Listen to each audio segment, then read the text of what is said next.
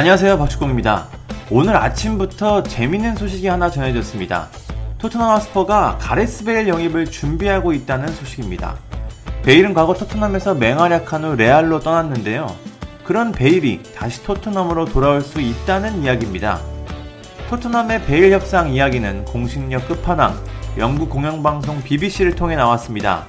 비비씨는 토트넘은 레알 마드리드에서 가레스 베일 재영입을 위해 대화를 나누고 있다. 베일의 에이전트는 베일이 여전히 토트넘을 사랑하고 원하는 곳이라고 말했다. 베일의 높은 주급은 가장 큰 장애물이 될 것이다.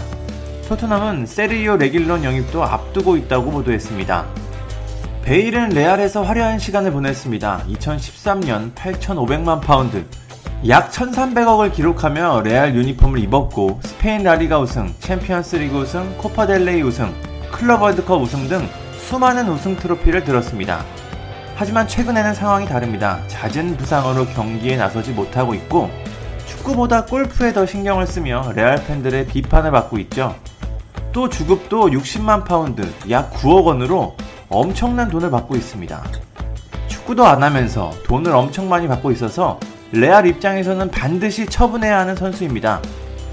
이런 가운데 토트넘이 베일을 원하고 있습니다. 무리뉴 감독은 공격 옵션 보강을 원했고 결국 베일 재영입이라는 이야기가 나오고 있습니다. 물론 가장 큰 문제는 토트넘에서 베일의 주급을 감당할 수 있냐 이겁니다.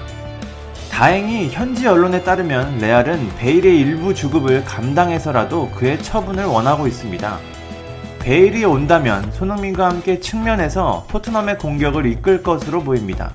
게임에서나 볼 수 있었던 좌흥민, 우베일이 나올 수 있죠. 베일의 능력은 뭐 말할 게 없습니다. 엄청난 스피드와 강력한 슈팅은 이미 검증된 무기입니다. 최근 경기에 나서지 못해 토트넘에서도 이를 보여줄 수 있는지가 미지수죠. 불안한 건 사실입니다. 프리미어리그 이적 시장은 시월 오일까지입니다. 아직은 시간이 조금은 남아 있습니다. 토트넘이 베일을 영입할 수 있을까요? 손흥민 선수와 함께 뛰는 베일의 모습이 솔직히 궁금하긴 합니다. 손흥민 선수가 베일과 스왑딜로 레알에 가면 가장 좋겠지만 그럴 일은 없겠죠. 그럼 토트넘이 베일을 영입할 수 있을지 한번 기다려 보겠습니다. 감사합니다. 구독과 좋아요는 저에게 큰 힘이 됩니다. 감사합니다.